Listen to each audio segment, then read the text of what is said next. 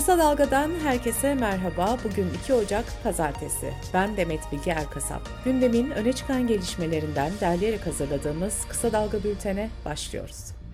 Türkiye Büyük Millet Meclisi 2023'e yoğun bir gündemle başlayacak.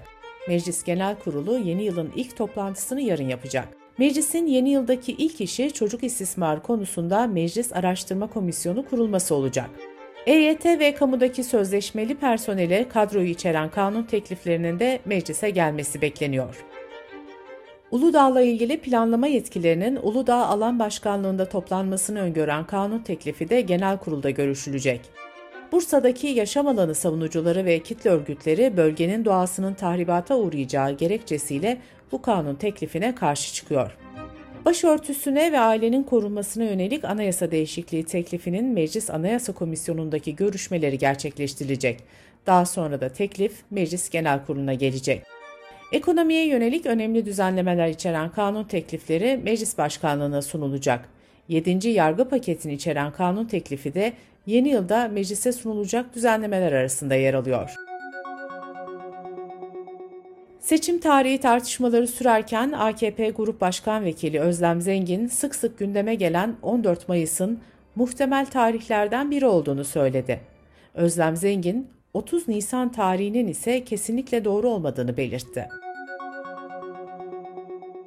CHP Balıkesir Milletvekili Fikret Şahin son 3 yılda 14 bine yakın hekimin görevinden istifa ettiğini söyledi. Sağlık Bakanı Fahrettin Koca geçen ay mecliste yaptığı açıklamada bu yıl kamudan istifa eden uzman hekim ve hekim sayısının 4194 olduğunu söylemişti. Radyo ve Televizyon Üst Kurulu 2022 yılında Halk TV, Tele1, KRT, Fox TV ve Flash TV'ye 54 kez yaptırım uyguladı. Toplamda verilen para cezaları 17 milyon lirayı aştı. Kurul, TGRT, Beyaz TV ve ATV'ye de toplam 1 milyon 674 bin lira tutarında 4 ceza verdi. A Haber, Ülke TV, Kanal 7 gibi televizyon kanallarına herhangi bir ceza verilmedi. Rütük üyesi İlhan Taşçı, 2023 yılı televizyon yayıncıları bakımından 2022'den daha sert geçecek diyebiliriz dedi. Evcil hayvanlara çip taktırma ya da onlar için beyanname verme süresi 31 Aralık'ta sona ermişti. Mikroçip uygulamasıyla ev hayvanı kayıt sistemine hayvanın tüm bilgileri kaydediliyor. Evcil hayvanlarına mikroçip taktırmayan hayvan sahipleri 3469 lira ceza ödeyecek. Bugüne kadar kayıt altına alınan hayvan sayısı 1 milyonu geçti. Ancak şimdi de başka bir sorun çıktı. Hayvanların sorumluluğunu almak istemeyenler birlikte yaşadıkları kedileri, köpekleri sokaklara terk etmeye başladı.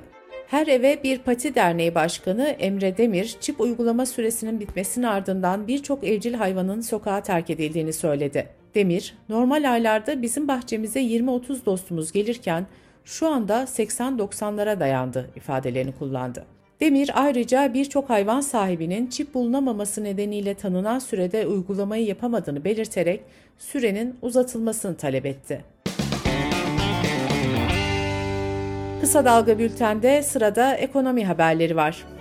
İstanbul Ticaret Odası'nın açıkladığı ücretliler geçinme indeksi Aralık ayında baz etkisiyle beraber yıllık bazda %92.97'ye geriledi.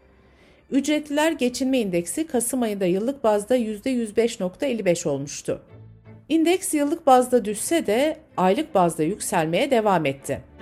İstanbul Ücretliler Geçinme İndeksi bir önceki aya göre %2.94, Toptan fiyat hareketlerini yansıtan toptan eşya fiyatları indeksi ise %3.71 oranında arttı. Cumhurbaşkanı Erdoğan Twitter hesabından bir açıklama yaparak doğalgazda yapılan indirime duyurdu. Erdoğan şunları yazdı. İbadethanelerde, cemevlerinde kullanılan doğalgazda %42.73 oranında indirim yapma kararı aldık. Sanayi kuruluşlarında kullanılan elektrikle elektrik üretiminde tüketilen doğalgazın fiyatını da farklı oranlarda düşürdük. Hükümetin hedef aldığı 3 harfli zincir marketler arasında bulunan Şok, Ocak ayı boyunca zam yapmama kararı aldı. Şok Marketler CEO'su Uğur Demirel'in verdiği bilgiye göre Şok Market'te Ocak ayı boyunca 1000 ürünün fiyatı sabit kalacak. İcra İflas Kanunu'na hacizli malların internette açık artırmayla satılmasına yönelik bir hüküm eklenmişti. Bugüne kadar 14 adliyede hacizli malların elektronik ortamda satışı uygulamasına geçilmişti. Bugünden itibaren de uygulama tüm ülkede hayata geçirilecek. Yeni yılla birlikte birçok yasal düzenleme de yürürlüğe girmiş olacak. Bu değişikliklerden bazıları şöyle. Otel, motel, tatil köyü, pansiyon, kamping, dağ evi gibi konaklama tesislerinde verilen geceleme hizmetleri konaklama vergisine tabi olacak. 2023 yılı itibariyle kuyumcuların faaliyetlerine devam edebilmeleri için yetki belgesine sahip olmaları gerekecek. Sinema, konser, spor müsabakası ve at yarışları izleyicilerinin bilet bedeliyle birlikte ödedikleri %10'luk eğlence vergisi artık alınmayacak. Dış politika ve dünyadan gelişmelerle bültenimize devam ediyoruz. Dışişleri Bakanı Mevlüt Çavuşoğlu, Suriye ile ikinci üçlü görüşmenin ne zaman yapılacağına dair soruları yanıtladı. Bakan Çavuşoğlu, Ocak ayının ikinci yarısında yapalım dedik. Moskova olabilir veya üçüncü bir ülke olabilir ifadelerini kullandı. Suriye'deki Türkiye askerine ilişkin konuşan Dışişleri Bakanı, askerimizin çıkması için siyasi süreçte adım atılmalı. Bir boşluk varsa orayı terör örgütleri doldurmamalı, dedi. Dünyada yeni yıl havai fişek gösterileri ve kutlamalarla karşılandı. Ukrayna'nın başkenti Kiev'de ise 2023 yılının ilk gününde patlama ve siren sesleri duyuldu. Ukraynalı yetkililer hava saldırılarının sabah saatlerine kadar sürdüğünü belirtti. Enerji altyapısının ağır hasar aldığı Kiev'deki ana Noel ağacı bile jeneratör sayesinde aydınlatılabildi.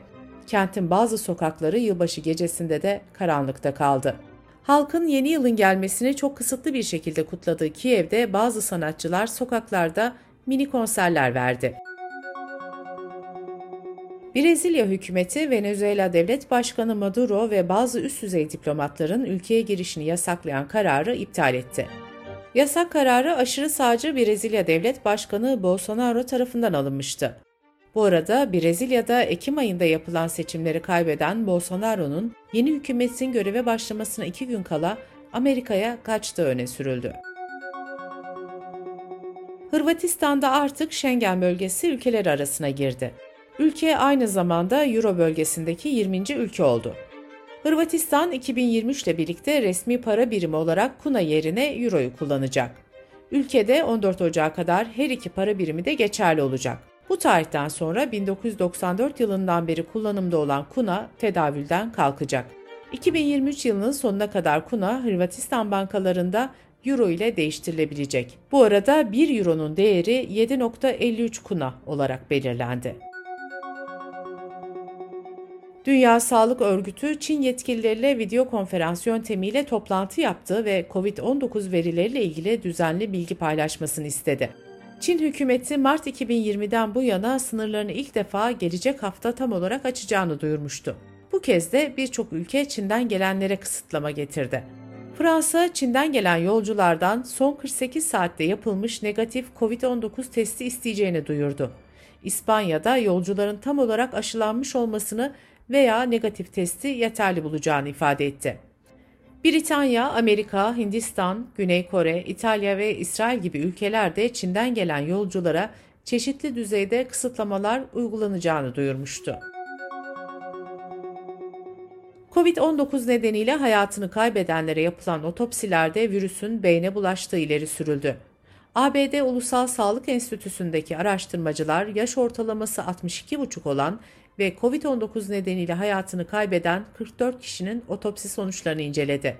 Araştırmacılar 38 kişinin kan plazmasında COVID-19'a yol açan virüsü tespit etti. Araştırmada cesetlerden 11'inin sinir sistemine ait dokulardan kapsamlı örnekler alındı. Birinin beyninde virüse rastlandı. Virüsün beyne verdiği zararın az olduğu sonucuna ulaşıldı. Araştırmada COVID-19'un ilk olarak solunum yolları ve akciğer dokusuna zarar verdiği de doğrulandı. Filipinler'de şiddetli yağışların yol açtığı sellerde hayatını kaybedenlerin sayısı 49'a çıktı. Ulusal Afet Riskini Azaltma ve Yönetme Kurulu'ndan yapılan açıklamada 16 kişinin yaralandığı, 22 kişinin de arandığı belirtildi. Bültenimizi kısa dalgadan bir öneriyle bitiriyoruz. Türkiye'yi 2023'te neler bekliyor? İktidarın seçim takvimi planı ne? HDP kapatılır mı, hazine yardımı kesilir mi? Muhalefetin 2023'teki yol haritası ne olmalı?